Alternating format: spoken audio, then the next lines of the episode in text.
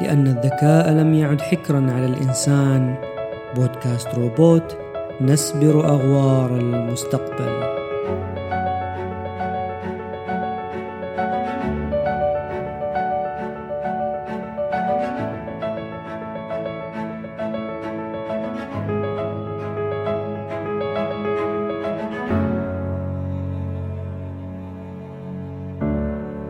إذا أخرجت أي عملة من جيبك ولتكن دولارا واحدا وقمت أنا أيضا بإخراج دولار آخر من جيبي فإن هذان الدولاران متساويان تماما في القيمة والأثر. أي أنه إذا قمنا بتبادل تلك الأوراق النقدية من فئة الدولار الواحد أو أننا مثلا ذهبنا إلى السوق لشراء شيء ما فسيتم التعامل مع كليهما على قدم المساواة حتى وإن كانت تلك الورقة التي لديك أحدث أو أقدم من ورقتي. الآن دعونا نفترض أن الورقة النقدية التي أملكها من فئة الدولار الواحد هي من إصدار خاص أي أنه لم يتم إلا طباعة نسخة واحدة منها هل تتساوى هنا الورقتان من فئة الدولار الواحد التي نحملها أنا وأنت من البديهي أن الإجابة ستكون لا. في الحالة الأولى كان لدينا عملة يمكن تبادلها دون أي تأثير ابدا وتسمى fungible token. أما في الحالة الثانية وعلى الرغم من أن لدينا نفس الفئة النقدية إلا أن النسخة الفريدة التي لدي لا يمكن أن تستبدل بأي دولار آخر. أي أنه أصبح لدينا عملة فريدة غير قابلة للاستبدال والتي تسمى Non-Fungible Token أو اختصارا ب NFT إن المحتوى الرقمي بجميع أنواعه يعتبر في الأساس من النوع الأول. فإذا قام شخص ما بنشر تغريدة على موقع تويتر مثلا فإن جميع النسخ من محتوى هذه التغريدة سواء على جهاز الناشر أو أجهزة المتابعين تعتبر نسخ قابلة للتبادل أي أنه لا يمكن معرفة النسخة الأصلية منها الآن ماذا لو تم وضع هذه التغريدة في سلاسل الكتل أو البلوك تشين؟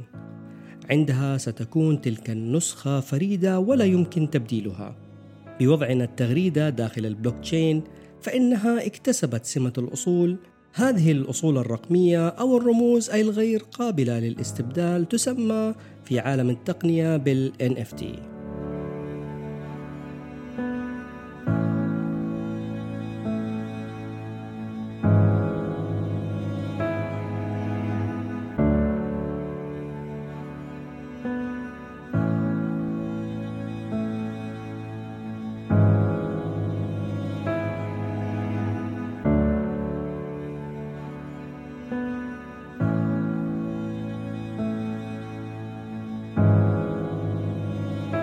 ال NFT هي أصول رقمية مميزة وتعد النسخة المعتمدة من المحتوى الرقمي الأصلي والتي تختلف عن جميع النسخ الأخرى لذلك المحتوى وذلك على غرار اللوحات الفنية الأصلية والتي تختلف عن النسخ المطبوعة منها.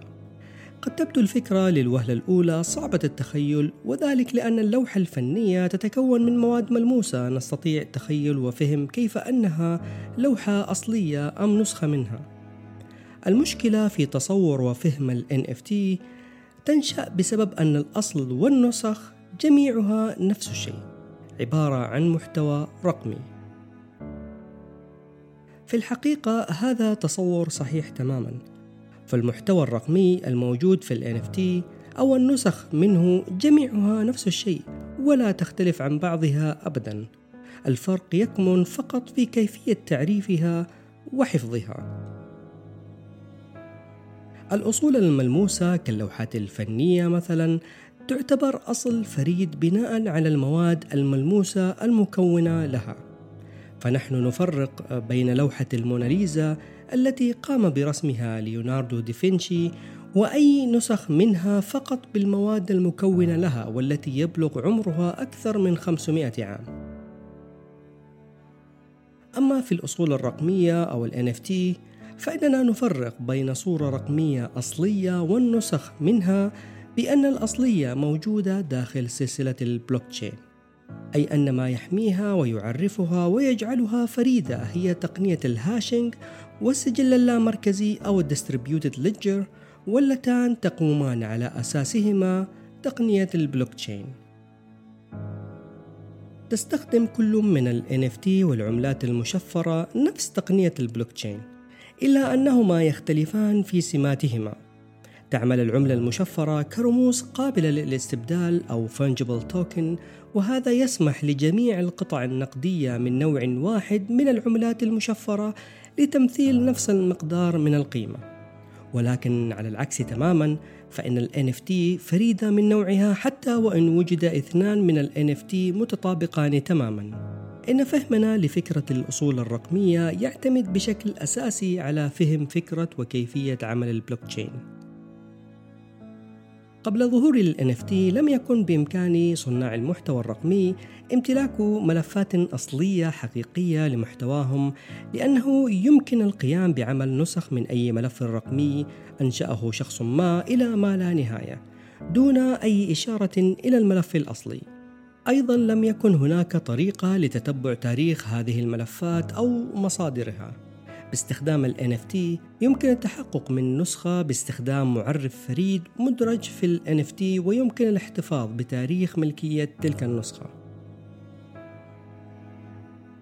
الغالبية العظمى من ال NFT موجودة حاليا على إثيريوم وهي بلوكتشين مفتوح المصدر ويتميز بشكل أساسي بتطبيقات العقود الذكية. وجود ال NFT في الإثيريوم يعني أن الأصل تلقائيا قد حصل على ميزة العقد الذكي توفر هذه الميزة الأمان لكل من صناع المحتوى والمشترين حيث تسمح معظم المواقع التي تباع فيها ال NFT لصانعي المحتوى بإضافة نظام ملكية إلى البيع اللاحق لمحتواهم. على سبيل المثال يمكن لملاك الصور الرقمية أن يشترطوا أنه في كل مرة يتم فيه بيع محتواهم لمالك جديد يتلقى المصمم 10% من سعر البيع. يتم ذلك تلقائيا عبر العقود الذكية التي يقوم عليها بلوكتشين الإثيريوم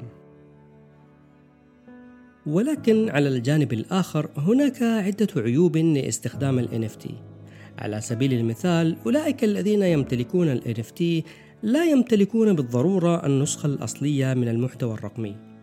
فبإمكان أي شخص إنشاء NFT لمحتوى رقمي لا يملكه.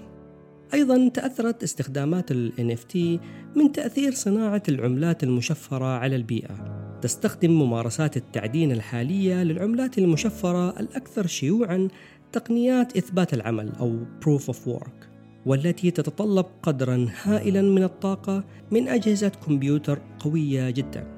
وهذا ما دفع إيثيريوم إلى التصريح في يوليو من عام 2021 أنها ستبتعد عن نظام إثبات العمل أو Proof of Work إلى إثبات الحصة أو Proof of Stake وهو نهج أكثر كفاءة في استخدام الطاقة.